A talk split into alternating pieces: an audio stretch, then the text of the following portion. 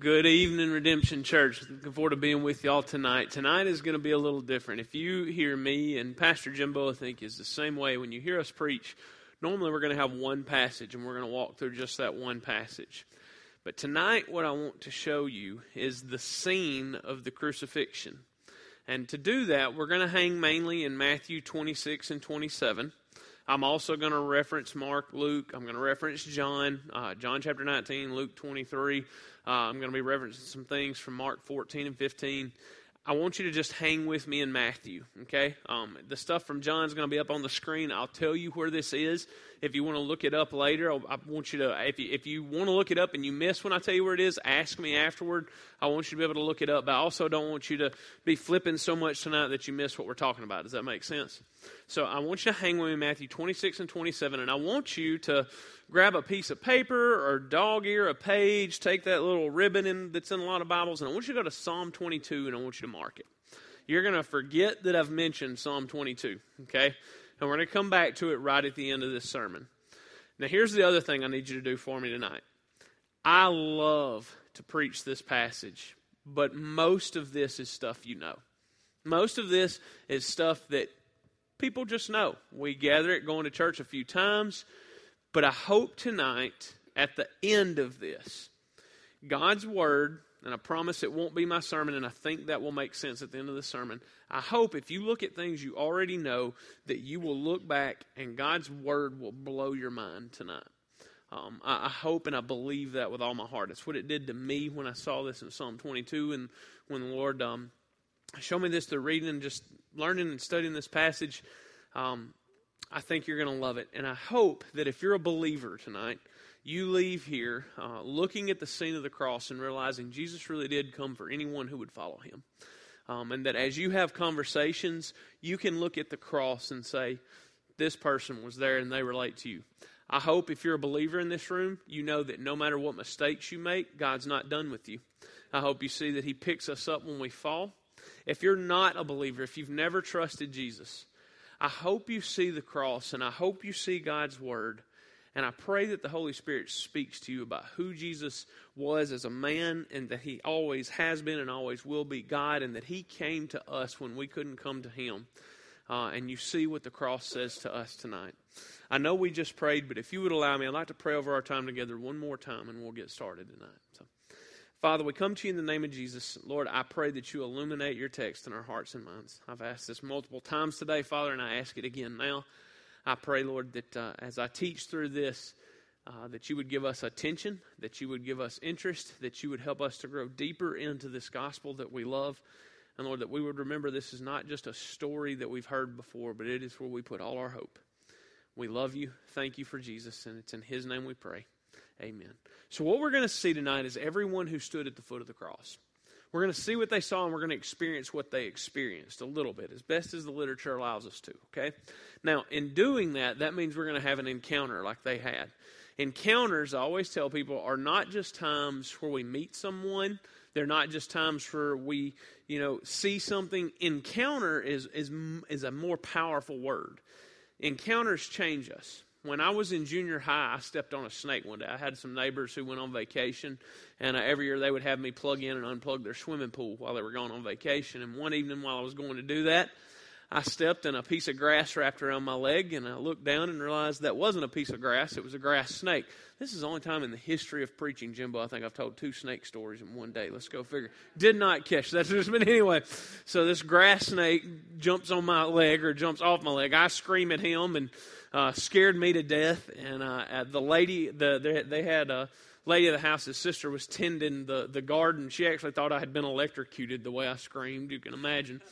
Um, but since that day, see, that's an encounter. They can be brief. Um, since that day, I've been terrified of snakes. Not even, this was well after the one I told you about my dad this morning. I can't touch the picture of a snake in a book. Okay, I, I don't. Um, I, I see some of you thinking I may pull a prank on him. Don't. You want to live to the next day. Okay, that's not a threat. It's promise. All right. Uh, I can't can't deal with that. Okay. So uh, I, I I fell out of my desk in high school watching snake videos in biology. Uh, one time, sitting in a theater in Oxford, we were watching previews to a movie, and in these previews, a snake, I didn't know it was coming, snaps at the screen It was a packed theater. I slapped the man sitting next to me, him and his popcorn. Uh, all of those are things I would not have normally done, but because of that encounter, I was different. What we see at the scene of the cross is everyone who comes there leaves different. Now, I don't mean that everyone who comes there leaves trust in Jesus. Some of them leave hardened to this and determined in their minds to say it's not true. But the ones who come and believe it, they're changed differently. They're a different person than they used to be. They aren't what they were before, and they become something and do things they wouldn't have done before this moment. So I want us to look at the cross and see it as they saw it, and as I believe the gospel writers, through the inspiration of the Holy Spirit, intend for us to see it. We're going to start in Matthew 26. So we're going to set up the scene of the cross, and then we're going to look at the scene of the cross. To do that, we're going to look at the people groups who stood there. First group we're going to look at is the disciples. Now, I talked uh, this morning, Brian, right? Am I getting it right now, Brian, right? Yeah, this, I was going back to Keith. I was like, no, Keith's what I said. Brian was talking about being in the military this morning. Um, I have some, I, where I live, where I serve is New Palestine Baptist Church in Picayune, and we're close to several military bases. So it always resonates when I talk about someone falling asleep on watch. We're fixing to see the disciples fall asleep on watch. Now, we need to remember a couple of things before we read this passage. We need to remember that they're living on that side of the cross. And in all the predictions Jesus gives of the cross, the disciples don't get it. The, when Peter says, You're the Christ, Jesus says, That's right, and I must suffer and die, and three days later rise again. The next verse, if you read Mark, Peter says, And Peter rebuked him. You got to love Peter. You're the Christ. Now, let me tell you what kind of Christ I want you to be. they, uh, that's a whole other sermon for another time, but they, they don't get what's got to happen. Jesus tells them to do something in this scene. This is in the Garden of Gethsemane. Luke is the one who tells us this is where he sweats drops of blood. Uh, it's that scene as he's praying. Now, he asked them to do something as he's praying. What did he ask the disciples to do? Watch and pray. But what did they do? Yeah, they fell asleep. Mark does something very, very interesting with this. If you ever want to go study Mark, if I ever get a chance to preach here again and the Lord lets me preach Mark 13, Jimbo will look at this. At the end of the Olivet Discourse, when Jesus has told them the temple's going to be destroyed, he tells them, he says, the command. He says, and what I say to y'all, I say to all. He says, stay awake. And he gives this parable where he says, stay awake, stay awake, stay awake. And in the next chapter, you see the disciples fall asleep in the Garden of Gethsemane. Um, but then the last thing in Mark is Jesus says, tell it is the angel telling the ladies, go tell the disciples and Peter, the one who messed up the worst, that Jesus is going to see them in uh, uh, Galilee just as he said. Um, this beautiful picture of redemption there. Um, but here we have that scene. We're looking at Matthew's account. We got to remember these disciples don't get yet. They don't get it that Jesus has to go to the cross. Jesus himself is praying for what? Father, if there's any other way, let this cup, which is symbol of Old Testament wrath, let this cup pass from me. So let's see what happens in this scene. We'll start in verse 44. So leaving them again, he went away and prayed for the third time, saying the same words again, the watch and pray words. Verse 45. Then he came to the disciples and said to them, Sleep and take your rest later on. See, the hour is at hand, and the Son of Man is betrayed into the hands of sinners. Rise, let us be going. See, my betrayer is at hand. Now, this is kind of a, I don't want to say tongue in cheek, but I don't know a better way of saying it. Jesus goes, Hey, wake up. The people you were supposed to watch for is coming. They fell asleep on watch. And so this rise, let us be going is not rise, let us escape. The idea here is rise, let us go meet Jew, uh, Judas and his thugs. So here's what happens, verse 47. While he was still speaking, Judas came, one of the twelve, and with, a, and with him a great crowd with swords and clubs from the chief priests and the elders of the people. So they're coming after Jesus like a Mary Shelley monster Frankenstein. Clubs and, and torches, all right? they come to get Jesus, and these disciples are waking up to see that the thing they were supposed to watch for has happened. If you're military, they fell asleep on watch. I need you to get this in your mind as we go on to the cross. We're going to see other groups before we get there, but when the disciples walk up to the cross and they see Jesus beaten, and y'all, I told you this morning, sin's gross, and the scene of the cross is gross. When they get there, there's not a little crown of thorns just sitting on his head. Read the Gospels. This thing's been beaten into his face. He wasn't beaten with the 39 lashes like you read Paul being beaten. He's given a Roman beating. This is beaten till one more lick's going to kill him. Ribs are going to be exposed. That's going to be important in a little bit. Every little detail might matter tonight. The ribs are going to be exposed, um, especially with him being a condemned man. We'll look at what they did to him a little bit. I need you to get that vision of this just gross scene. He's, he's not given the provision of this little loincloth. He's hanging naked outside the city. They've spit on him. This is a terrible thing to behold. And when these disciples that are there, the disciple who Jesus loved, at least probably John himself, when they walk up, they're going, If I'd stayed awake. You, you follow? if I'd stayed awake. When the disciple walks up to the cross, they stand there and go, This is my fault. This is my fault. They have more reason to be ashamed than anyone else at the cross because they're the friend who's failed Jesus. Now, see that? Let's look at the next group we're going to see at the cross. Going over to verse 57. Then those who had seized Jesus led him to Caiaphas, the high priest. It is just almost irony that he's even referred to as a high priest because at this point, this office has been sold between Jason and other people, and it's almost like a political office that can be bought.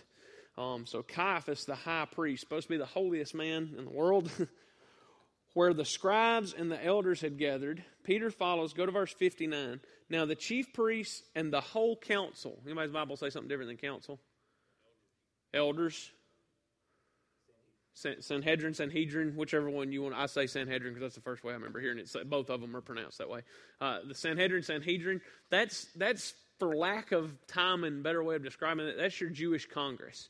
Now, yes, they're under Rome, but they also get to do this self-governing thing, and this is a religious issue. So this at this time is going to be mainly Sadducees, but the time Matthew's writing, it's going to be Pharisees in control of that. It's just like Republicans and Democrats on that regard. Okay, who's in control?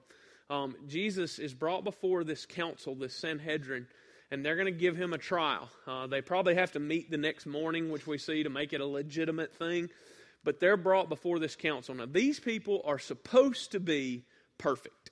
They think they're getting in. The Pharisees, anyway, your Sadducees don't believe the soul goes to heaven, but they think they are living perfectly before God, and that's why they're blessed or that's why they're going to heaven one day. They believe they're getting it right. Are y'all with me? Mm-hmm. Y'all with me? All right. Let's look what they're willing to do because they hate Jesus so much. Verse 59 Now the chief priests and the whole council were seeking false testimony against Jesus. They were seeking what? Like you follow, like these guys think they're perfect. The wife goes to Jumart, buys cinnamon. We got to give 10% of that cinnamon to the fellowship hall at the synagogue. Okay? Uh, they, they, they, they, they don't speed on the highway, okay? They think they are perfect. And they're willing to find what kind of testimony? Now, what's the good modern word for that? A bold faced lie. Like y'all, they think they're perfect. That's one of the big ten. Thou shalt not lie. And then the next verse, the end of that verse, false testimony that they might put him to they're willing to lie in order to commit murder. They're willing to sin so that they can sin and they think they're perfect. Why do they hate Jesus so much? Why do they want him dead? Just to give you an idea of the bitterness they have for him, they're going to accuse him of saying he would tear down the temple and build it again in three days. What he said was is that the temple would fall. He never said he would tear it down. Okay? They're going to find that false testimony, and even that don't work good, but they find a way to, to uh, put him to death. Um, verse 66. What is your judgment? They answered. He deserves death. Then they spit in his face and struck him, and some slapped him, saying, Prophesy to us, you Christ. Who is it that struck you? See, they're looking for the Christ, but they're saying, You're not him. Their big argument, now I want you to remember this, their big argument is that you're not like David. David was a political leader. David made us rise to power. That's also why the disciples couldn't believe he was going to be the Christ, because that's the Messiah they're looking for. Sometimes we need to quit trying to make Jesus into our Messiah that we want and let Jesus make us into the disciple he wants. In fact, all the time. You know, but that's that's what's going on here, okay? Now these guys start mocking him. They hate Jesus. Why? Y'all, since the Hasmonean dynasty revolted against the Seleucids, this is in between Malachi and Matthew, or Joel, if you think he, he wrote last, depending on who you think there. Um, this is the intertestamental period. They revolt against the Seleucid Empire. They are going to rise up Sadducees and Pharisees, and these guys are going to be the religious leaders of everyone in this nation. It's the same reason pop stars and rappers hate each other. Okay? Um, whoever's got the top hit at the time. You with me? They've had it for about 450 years. And Jesus comes along and people start listening to him instead of them. Does it make sense? Now they don't like him because he's taken over this popularity. They hate Jesus and they need him out of the way. And they begin to function like a mob. Get him out of the way, and we'll make the Romans do our dirty work for us because they didn't have a choice, but that's how they're doing this, okay? All right. So they're to they're to they're to get Jesus killed. So we get the religious leaders. When we go to the scene of the cross, they're to walk up like anybody else want to mess with us. You mess with the religious leaders, you mess with the Pharisees and the Sadducees, this is what you get. Somebody else try to take us down. They walk up proud. They gloat over Jesus at the cross. They call him names at the cross. Just come on down and save yourself, Jesus. They are arrogant approaching the cross. Are you with me? Next group we're going to see. Next group we see, flip on over to 27. Go to verse 27. Now, this group thinks Jesus is an idiot. And why wouldn't they? I want you to think about what they've seen. They've seen religious people you realize being religious can make God look really bad? I, we say relationship, not religion, all the time. Relationships come with rules, okay? That's okay. You say, no, no, no. Look, my wife and I, we have a relationship. That relationship comes with rules, such as I'm hers, she mine, we ain't nobody else's. You with me? That there's rules with every relationship. So religion ain't necessarily a bad thing unless you're just following the rules like these Pharisees and Sadducees were and thinking the rules are going to get you there without a relationship to something, okay? That's just crazy, all right? Um, here we've got, uh, we've got these religious people acting like Jesus is an idiot, and you got the Roman soldiers believing it. Now, look, maybe you walked in here tonight and you think, well, I've seen church people, and I really don't believe in them. Church people are hypocrites. Yes, we are. We are hypocrites. Thank goodness we're just forgiven, okay? Um, any church person that claims to be perfect, like I said about the perfect church this morning, run, he's probably a cult leader. Okay? Um, we aren't perfect, we're messed up. Uh, these guys have only seen the religious people at this point, though. Now, maybe you've seen religious people. There's something awesome that happens when we quit looking at fallen people and we start looking at a perfect Savior. And we're going to see these centurions, we're going to see these soldiers see Jesus because these religious leaders are too good to go into these Gentile quarters. He's going to be taken into the Antonia fortress, and they won't go in there because that's Gentile areas, and they would be unclean. But what happens is they get away from the religious people and they just see Jesus. So if you've never trusted Jesus tonight and you're one of those people, um, and I don't mean that condescendingly, I've been dangerously close to being there too, who goes, The church is so messed up I can't follow Jesus. That's, that's like saying, I met this awesome boy or girl, and I'd love to marry them, but America's messed up, and they're American, so I can't love them. That that makes you, you with me? Don't don't write Jesus off because we're messed up. Jesus saves messed up people. You want the Jesus that loves messed up people because whether you believe it or not, we all got issues. I got more issues than Sports Illustrated. Maybe you're better than me, okay? But we all got them, okay? And we need a Jesus who loves people with issues. Now, maybe you thought Jesus was an idiot because not only did you see religious people, but you saw Jesus legit friends. Not just people who claim to have a relationship, but people who actually do and they messed up like Jesus' friends. Did you know that as friends of Jesus, we can make Jesus look like an idiot? You ever had an idiot? You ever had a friend make you look like an idiot? You ever made a friend look like an idiot? I, I had a friend, uh, JD, one time as I was getting on the bus. My mom drove this bus, and I was in uh, either fourth or sixth grade. I can't remember, but I had been dating a little girl named Angela. Now that meant I had wrote her a letter, she had circled yes, and we'd been super awkward for six weeks, okay? one day she was acting more weird than normal. And as I was getting onto the bus that afternoon, she walks up and hands me a letter and walks off. And so my mom's sitting on the bus seat, and JD is uh, my best friend. Who, by the way, if, if I, I, need Jimbo to meet JD because he's like the Jesus loving version of JD. They even look a lot alike. It's scary. Okay, uh, so anyway, JD is standing with me. And he, I, un, I unfold the note and I read it. It says, Walt, I don't love you anymore. I love so and so. Love Angela. And my chubby little heart crumbles, and JD sees the letter. Okay. And he outs me to the whole bus. Dude, you just got dumped. Ha ha ha. You know, and I, it's my mom's bus route. So guess who the last person off the bus is? All right. My mom hears it and she said, Oh, it'll be okay. Now, as a parent, I know she was thinking, Yes, you know, but that whole, my, my friend made me look so dumb. Maybe you're here and you're a believer, and you look back at the past month, the past year, the past couple of years, past day, and you go, man, I really messed up, and I'm afraid I made Jesus look like an idiot. He's got something to say to you at the cross. He's got something to say to you at the cross.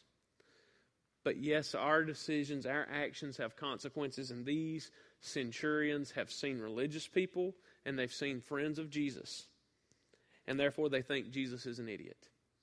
If you're here tonight and you think Jesus is an idiot, I want you to go through the same thing they went through. Not the mocking him, but the seeing just Jesus. Getting past us messed up people and seeing the Jesus who loves us. Because that's what's going to happen to these guys at the cross. But let's see how they start. 27 27, let's see how they treat Jesus. Then the soldiers of the governor took Jesus into the governor's headquarters and they gathered the whole battalion before him. That's about 600 people, okay? And they stripped him and put a scarlet robe on him. And twisting together a crown of thorns, they put it on his head and put a reed in his right hand. And kneeling before him, they mocked him, saying, Hail, King of the Jews! What have they just done? If you ever go to Jerusalem, you'll visit uh, the floor of the Antonia Fortress. You will see uh, this place where Jesus was mocked. It's one of the few places that we're like, this is where this happened. Okay, uh, there's all kind of places where like it's close to here. This is one of the times you know. In the floor of this area is a board game that that Roman legion carved. They even put the scorpion, their symbol, uh, in the board game into one of the rocks. And this board game was known as the Game of Kings, and it was only played over condemned men. Uh, they would roll dice. Uh, Jimbo, we're Baptist, random number generators, we'll say, instead of dice. So, anyway, uh, they would roll these, and, and whatever they, uh, literally a board game, wherever it landed determined how they mocked the prisoner. And so that's what they're doing over Jesus. They put a scarlet robe on him because that's a sign of Roman loyalty and uh, Roman royalty, and he's claimed to be Jewish royalty and they've put a crown on him and given him a reed, a scepter. They're mocking him as a Roman king. They're saying even the Romans would bow. You, you see this? They think he's an idiot. But he never does anything back. It's amazing. He never does anything back. And they keep mocking him, and then they do this to him. Verse 25. I'm sorry, verse 25. Verse 30. And they spit on him and took the reed, so the, what's supposed to be the scepter, and struck him on the head. Now, remember, that crown of thorns is on his head. They're beating that thing into his face, okay? And when they had mocked him, they stripped him of the robe and put his own clothes on him and led him away to crucify him. They think Jesus is an idiot, but somewhere in this, something starts to change. But they're not the only one who thinks Jesus is an idiot. Who else is at the cross? We've seen the disciples. Now, that includes, you know, when they say the 12, we're talking about the 12 proper, but the 12 the disciples can be a lot more than just that. So there's disciples at the cross, there's religious leaders at the cross, there's Roman soldiers at the cross. Who else? Yeah, I'm, I'm putting them in, and family, I'm putting them in with part of the disciples, okay? The thieves. The thieves. We always remember, you know, the one on Jesus' is right gets saved. He didn't start out that way go down to verse 44. It continues to describe how they mock Jesus going to the cross. And in verse 44, it tells us this. Luke elaborates even a little more on this in his Gospel, chapter 23, verse 44. And the robbers who were crucified with him, robber or robbers, also reviled him in the same way. And Luke tells us they both did this. Now, Luke goes on to tell us this that as those robbers are hanging there, that robber begins to realize wait a minute, this guy's not like us. He's not like us.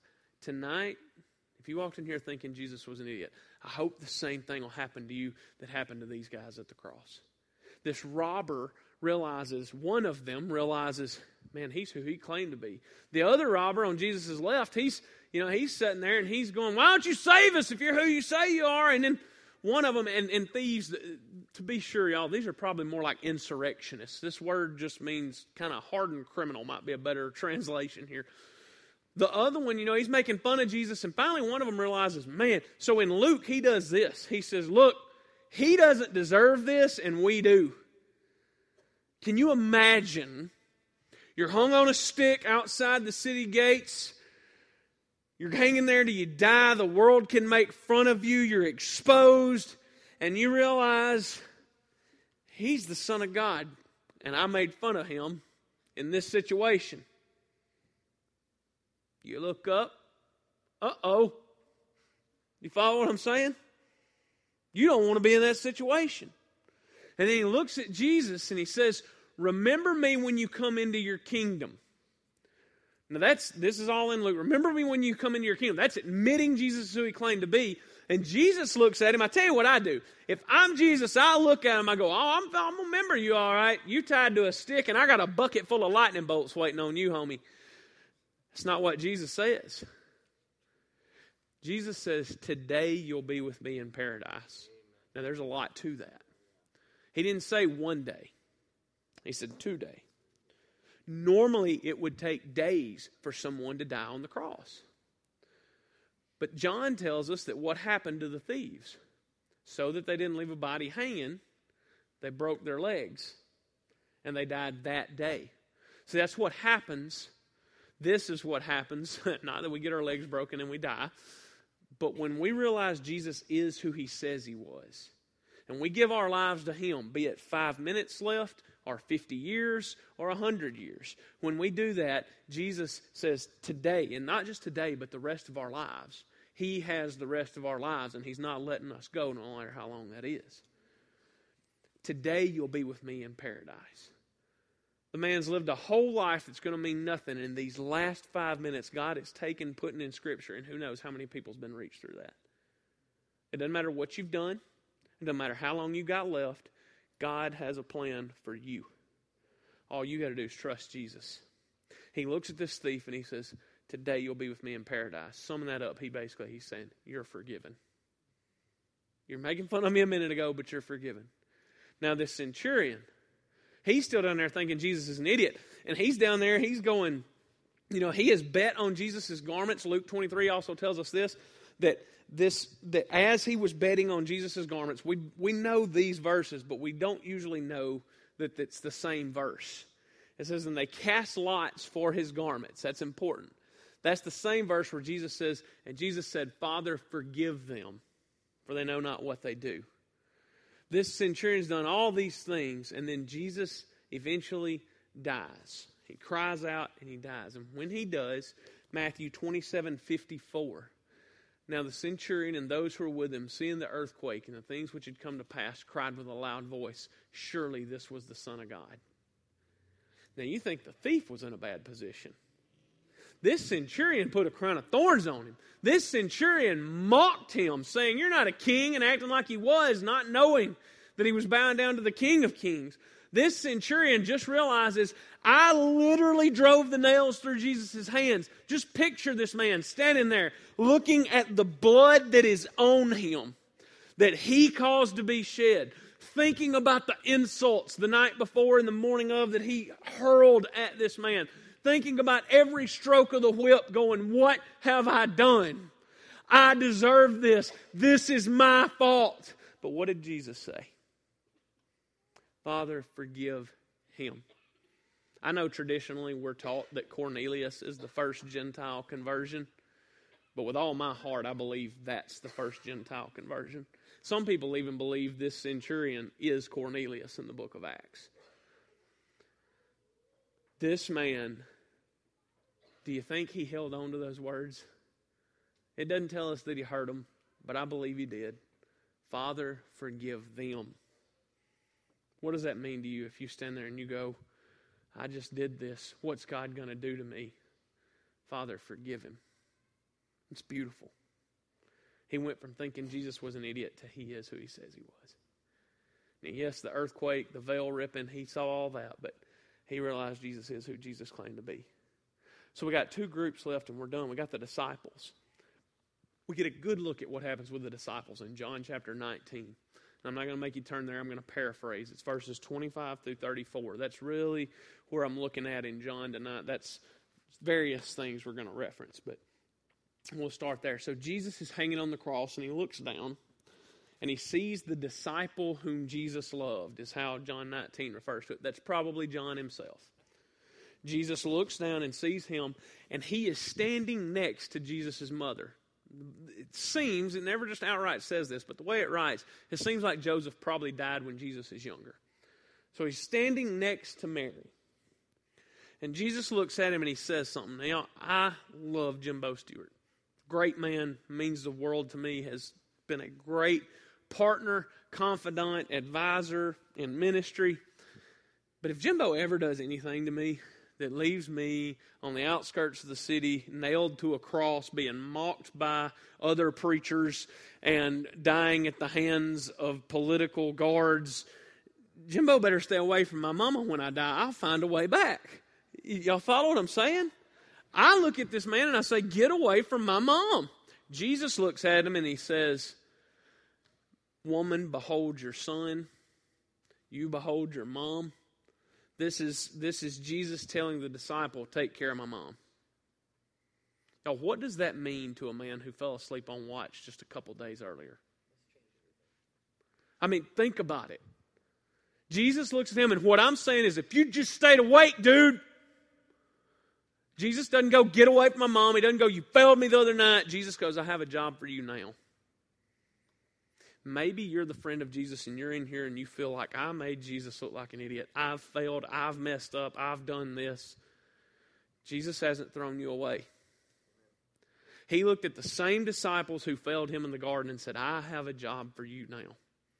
And God has a job for you now.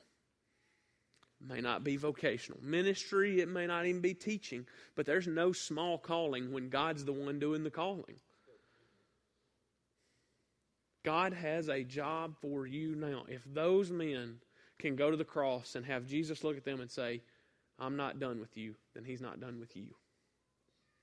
It's beautiful. As that disciple stands there and he meets Jesus' eyes and he thinks, if I just stayed awake, Jesus says, You're forgiven. So, our last crew, we're done. I, I know this is a long sermon. I know you know most of this. But oh boy, don't miss the last group the religious leaders, the know it alls, the one who know how everything ought to be done, the ones who have it right. Walk up. Anybody else want to mess with us? They mock him. They revel in this. And then, right before Jesus dies, just a few little things he says. Matthew 27 46. This is actually the verse. I, I don't have time to give you my testimony tonight, but this is the verse that a guy named AJ shared with me the night I became a believer. But Matthew 27 46 says this, and about the ninth hour, he cried with a loud voice, saying, Lama, Lama, um, Eli, Eli, Lama Sabachthani, which is to say, My God, my God, why have you forsaken me? I love this. This is the most Jesus thing I think Jesus does. Jesus' whole style is backwards from ours. According to the scriptures, if you want to find your life, you got to. If you want to be first, you got to be. If you want to declare victory, cry for help. My God, my God, why have you forsaken me? It's wonderful. The next thing these religious leaders do, one, they show their ignorance to anyone around them. But two, they get real scared. Why? They say he calls on Elijah. There was an idea that Elijah would come save a righteous man. Hmm. They get real scared. They say, they offer him a painkiller and they're like, let's just see what happens. You just read those next few verses. They go from mocking to, huh? How does he do that? How does Jesus cry for help? And these guys who are so prideful go, uh. Go to Psalm chapter 22. Get to Psalm 22. I need somebody to read verse 1 for me. Who's got it? No, Psalm 22 1. Ain't that Matthew 27 46? Jesus quotes the first verse of the psalm. The implication here might very well be that he quotes the entire psalm, because um, that's the title of the psalm, if you will. He at least quotes the first verse. Whether he quotes the whole thing or not, these religious leaders are going to think through it because that's the hymn book they got at their synagogue, if you will. Y'all, when I say the religious leaders know every word of the Old Testament, one historian said that if you took a nail, I mean literally they knew, especially the Pharisees. One historian said that if you took a nail and drove it through the scroll that a particular Pharisee studied from, he could tell you every word the nail hit. They, they literally know every word. So when Jesus quotes this first verse, y'all, they began to think through Psalm 22. There's so much in this psalm. I'm only going to walk you through verses 14 through 18, but there's a lot more than just that. Just picture this religious leader who's been standing there. Anybody else want to mess with me? You can't be the Christ. You're not like David. And here we have a psalm of David. Verse 14, Psalm 22 14. I am poured out like water and all my bones are out of joint. They would separate the shoulders going onto the cross, not break them, not a bone broken. They'd pop back into place on the cross. All my bones, remember, this is poetic language, so you're going to see out of joint bones, poured out like water. Let's come back to that now in the next part of this. My heart, second half of verse 14, my heart is like wax, it's melted within my breast. John 19. They broke the thieves' legs. But when they come to Jesus, Jesus is already dead. So they don't break his legs. What do they do? Stab him in the side. What comes out? Blood, and we say water. It's, it's clear fluid, and I'm not telling you your Bible's wrong. It's a Greek is hemakai hydro. Hydro, they would look at Sprite, glycerin, water, call them all hydro, clear fluid. Y'all with me? The pericardial sac around the heart. Now, I'm not getting too much into anatomy here because that's not the gospel writer's intention but I want to show you something. How many of you, you you've been told Jesus would have suffocated on his own fluids on the cross? He didn't suffocate on the cross. He would have had he hang there long enough. But I'll show you he didn't hang there. He, he, that's not what he did. What's the last thing he did? The gospel writers tell us. He, he screams, says, Father, into your hands I commend my spirit. It is finished. Suffocating man can't do that. But a man with very low blood pressure, you know, somebody who's been nailed through the wrists, who's been beaten with a cat of nine tails, who's had crown of thorns beaten into their face, who's been nailed through the tarsals of the feet, they got low blood pressure. The pericardial sac around the heart begins filling with a clear pericardial fluid to make up for that. If you put a great amount of stress on the body, the heart collapses on itself, blood comes out into that sac, and you die. You with me? And that's cool because Jesus said, No one takes my life from me, I lay it down. The last thing Jesus does is scream, which is the action that causes the heart attack he dies from. You with me? Now, all that is just anatomy and stuff. If we get to heaven and the Lord says, You're wrong about that, okay, fine. But what we're not wrong about, blood and clear fluid comes out the side. Psalm 22 14, My heart is like wax it is melted within my breast. And they literally begin to watch.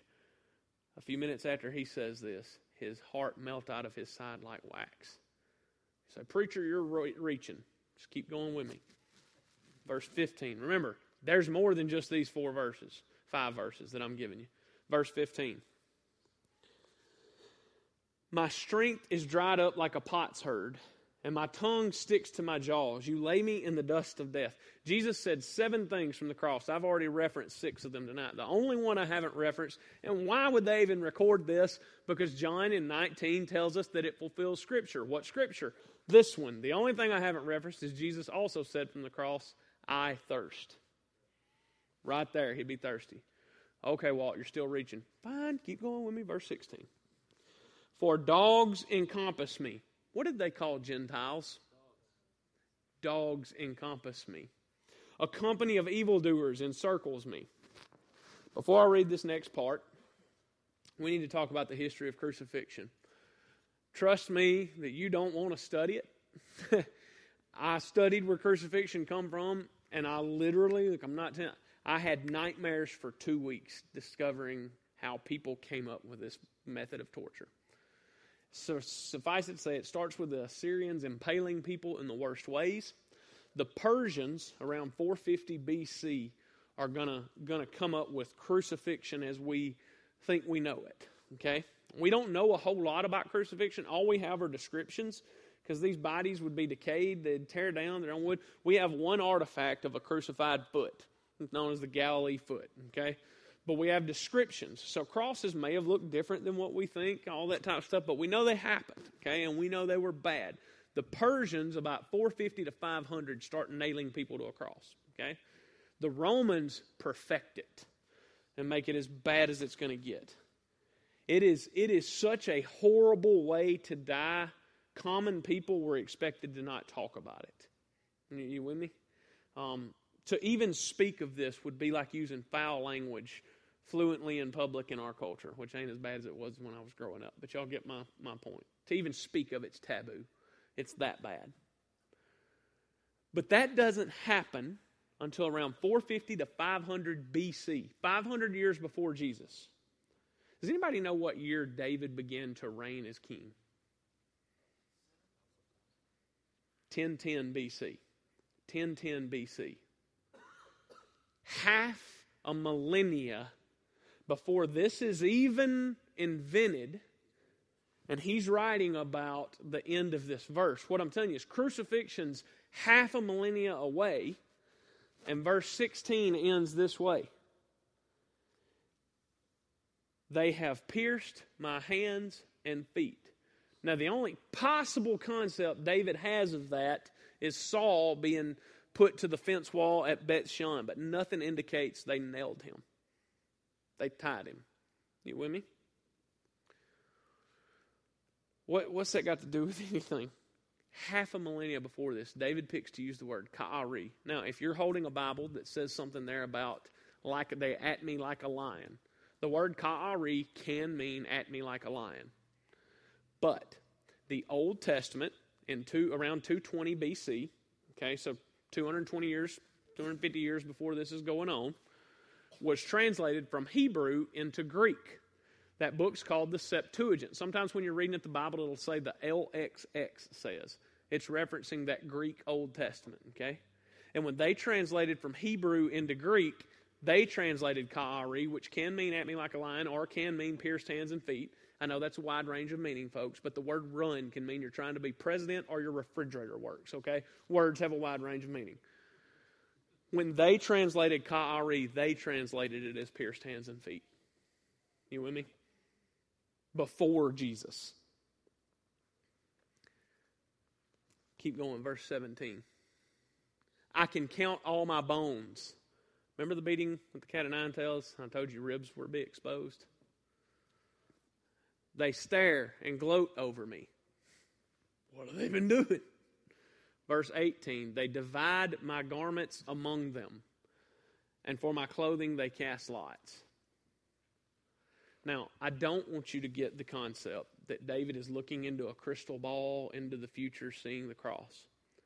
David is writing about David's own life. He's writing about a time of suffering. He's writing about a time where maybe he's on the run or maybe he is suffering from, from bad political decisions. We don't know, but David's writing about David's own life. And you say, well, well, what do you mean? I mean, the Holy Spirit inspired David to write this way. And these religious leaders accused Jesus of, you can't be the Messiah because you're not a leader like David. And Jesus quotes David about David to these religious leaders and goes, I'm not like David. You see this?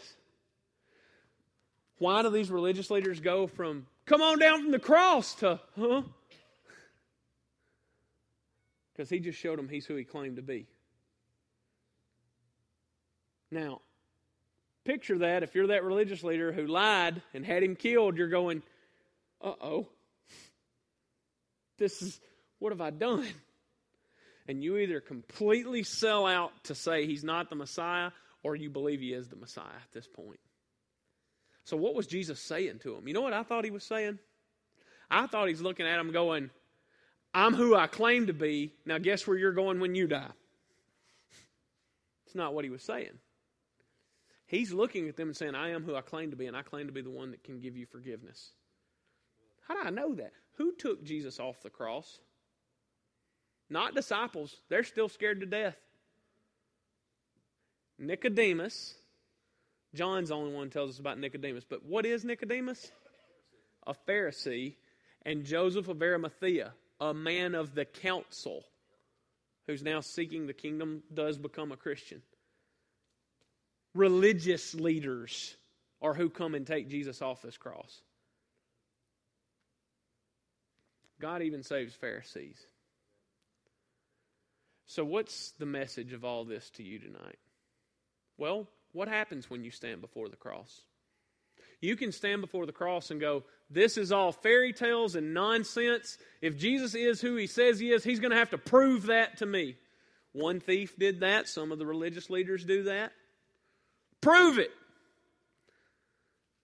But Jesus didn't call for us to have proof. The scripture says, For by grace are you saved through faith. And you can't have proof and faith. Or you can stand before this cross and believe he is who he says he is, but that's a hard thing. Because everybody who does that does this. The disciple comes and he says, This is my fault. I should have stayed awake in the garden. The thief goes, I deserve this, not him. The religious leader stands there and goes, This is my fault. I lied. The centurion stands there and goes, This is my fault. I nailed him there. Everyone who stands before the cross and goes, My goodness, he is who he claimed to be, goes, Oh no, this is my fault.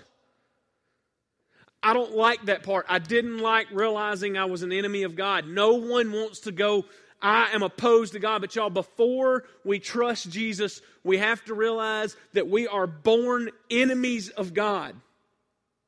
The gospel, as Trip Lee said, is the story of the hero dying for the villain. The bad part is, the hard part is, what I don't like is I'm the villain. If I don't sin, we don't need a Messiah. We all stand there, and it's the part that offends our culture so much. The past generation was offended because it told them you can't earn salvation.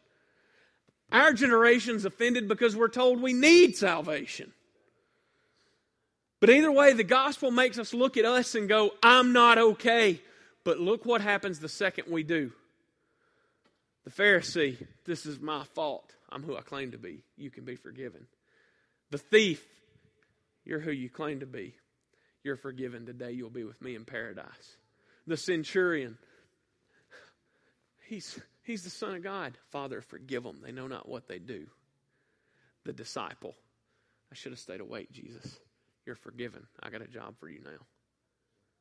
See, the beauty is the cross only has two responses to whoever you are. You may sit here and, and you may identify with one of these people we talked about, but the decision is the same. You either go, I'm never going to believe this, and you be determined to walk away from it. Or you go, oh no, I'm broken by this. And that's the very second you hear him say, but I forgive you. The beauty is, is if that's for the first time, if here tonight and you were thinking Jesus is an idiot, or you just didn't believe any of this was true, maybe you didn't weren't hostile to Jesus, you just didn't know and you thought it wasn't true. And tonight you're seeing in God's word and you're hearing that it is true. The response is, I'm yours, Jesus. And it's gratitude for salvation. It's trusting Jesus and becoming His. If you're here tonight and you're the religious person, and y'all, we all have to be careful with that. The Philippians had to be careful with that. We have to work out our own salvation with fear and trembling, making sure we're trusting Jesus, not the fact that we're church people. Have you trusted Jesus? Are you trusting church? Are, are you going to heaven because you repeated a prayer one time or because Jesus saved you? If you're in here and you're a religious person, Jesus radically saves and changes religious people. Yes, there's rules that come with the relationship, but you go from rules that don't have a relationship to rules that you follow because of a relationship. Have, you, have y'all ever seen that person and they go, they, they think they're dating somebody they're not dating, and they act like they're in a relationship they're not in? And you're all looking at me right now like, man, that's crazy. Exactly. Being religious without really knowing Jesus is crazy. Okay? But when you really know Jesus, the rules are not some burdensome set of rules. It's relationship that the rules go with, and the rules are only there because there's something more. Would you trust Jesus that way tonight? If you're here and you're a disciple and you've been following Jesus for years, but you look at your life and you go, man, I sinned here and I messed up here. Would you hear the message of the cross that it don't matter what you've done, He still has a job for you now? We have this tendency to say, I sinned. I just got to live out my life here now. No. God's not done with you. And the beauty thing, the beautiful thing is, is it doesn't matter which one of these people you are. The response is always, Jesus, you're who you claim to be. I'm yours. Whether this is the first moment you're realizing that or the thousandth time you've been comforted by that, our response at the cross is, Jesus, I'm yours. So tonight, I'm going to let the worship team come. I'm going to pray. I'm going to ask Pastor Jimbo to come forward in just a minute. If you're trusting Jesus for the first time, you're hearing this and you're going, I believe this is true. And I'm not sure what to do with that, but I believe this is true. Would you come tell him that and let him walk with you about what it means? If you're here and you're a believer and the Holy Spirit's speaking to you, please, if you want to, come pray. But remember, decisions don't happen in altars, they happen in hearts. And if you need to come up here, that's fine. But would you deal with what the Holy Spirit's? Would you hear the restoration of I have a job for you now and begin pursuing what that is? Would you respond the only way a follower of Jesus can respond? I'm yours. Let's pray together, and our worship team and Pastor Jimbo will come. Father, we come to you in the name of Jesus, and we are so thankful that when we fall to pieces as followers of you, when we fail to act like followers of you, that you don't throw us away. Lord, I know that there are things that can shipwreck a calling, but there is nothing that will shipwreck salvation. And I know that if I were to make shipwreck of this calling, you would still have some purpose for me. I am so thankful that you don't throw us away. I'm so thankful that in the things I have already missed, that you didn't just throw me away.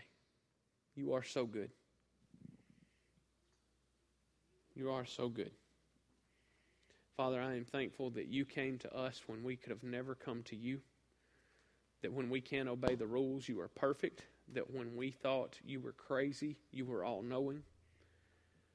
I am thankful for your word and how it points us to you. I am thankful that your Holy Spirit calls us to you, and I pray over these here now that you would speak, Father, that you would speak in hearts and minds, and that we would respond in the only way we should, that we are yours. As people deal with that as they leave, Father, I pray that your Spirit continues to guide, and what does it mean to be yours? Lord, I'm even more thankful for the end of these Gospels that tells us you rose from the dead, that the sacrifice was accepted, and that we are atoned for and called to be your people because of what you've done. We love you. Father, please have your way now. And it is in Christ's name we pray. Amen.